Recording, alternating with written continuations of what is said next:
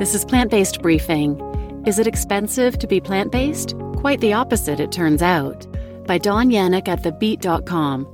And I'm Marian Erickson, and this is the curated content plant based podcast for people short on time but curious about plant based and vegan living.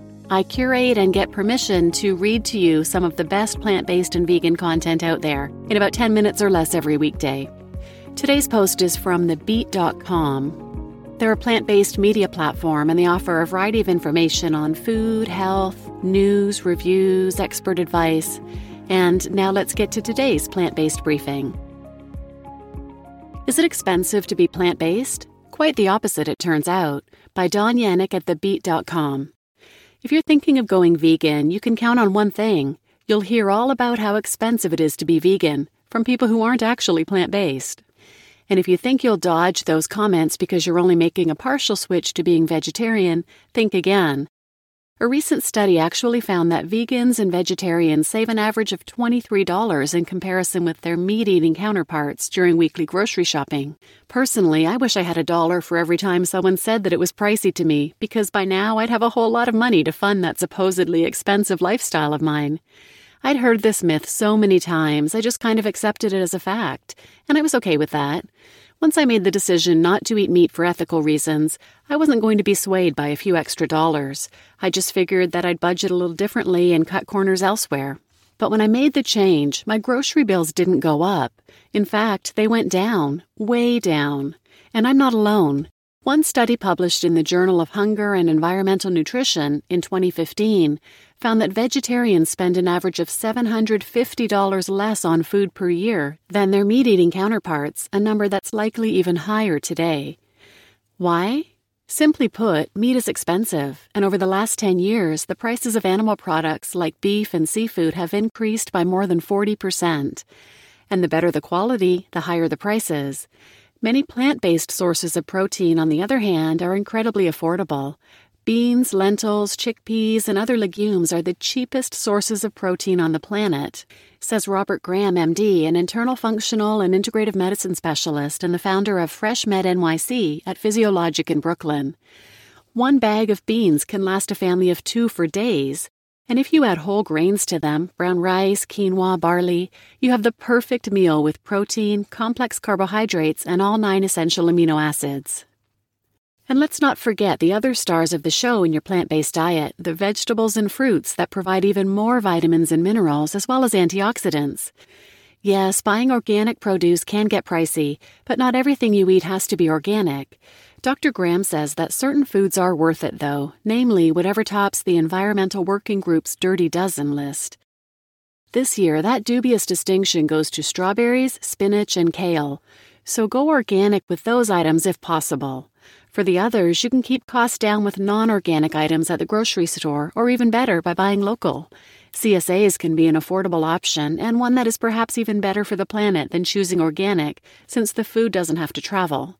Or look to Misfits Market, a website that sells and ships boxes of misfit produce, which may look odd but taste just the same, at nearly 40% less than grocery store prices.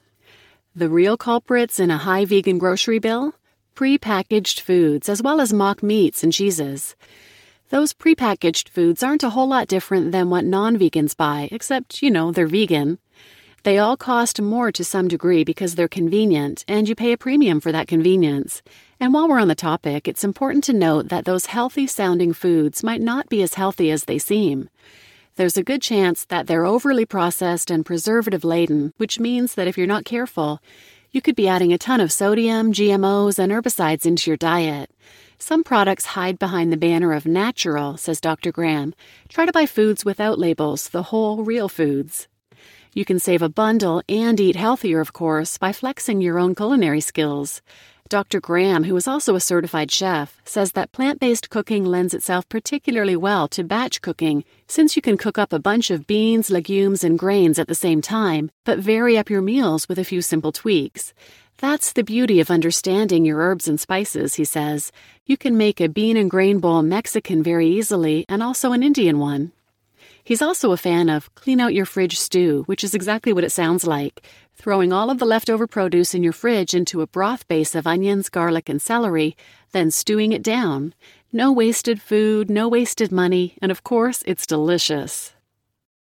Making your own non dairy milk is also a great way to save money, since alternative milk products do tend to be more expensive than factory produced cow's milk, though on par with organic versions.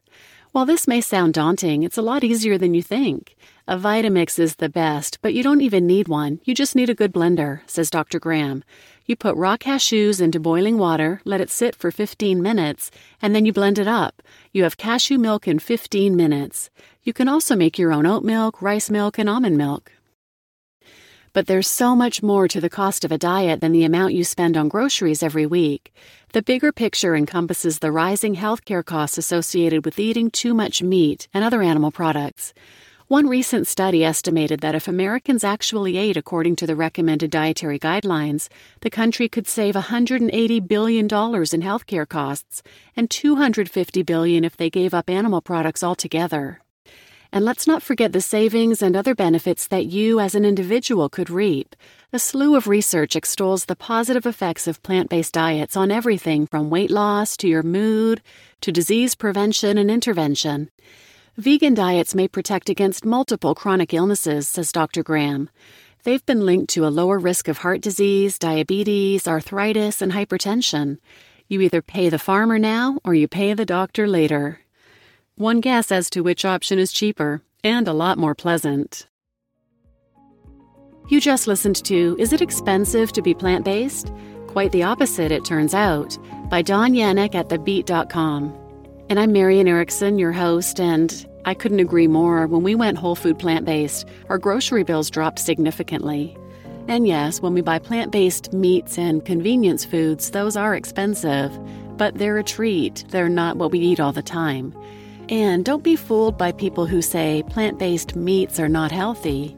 Well, they may not be as healthy as whole foods, but they are definitely healthier than actual meat or flesh.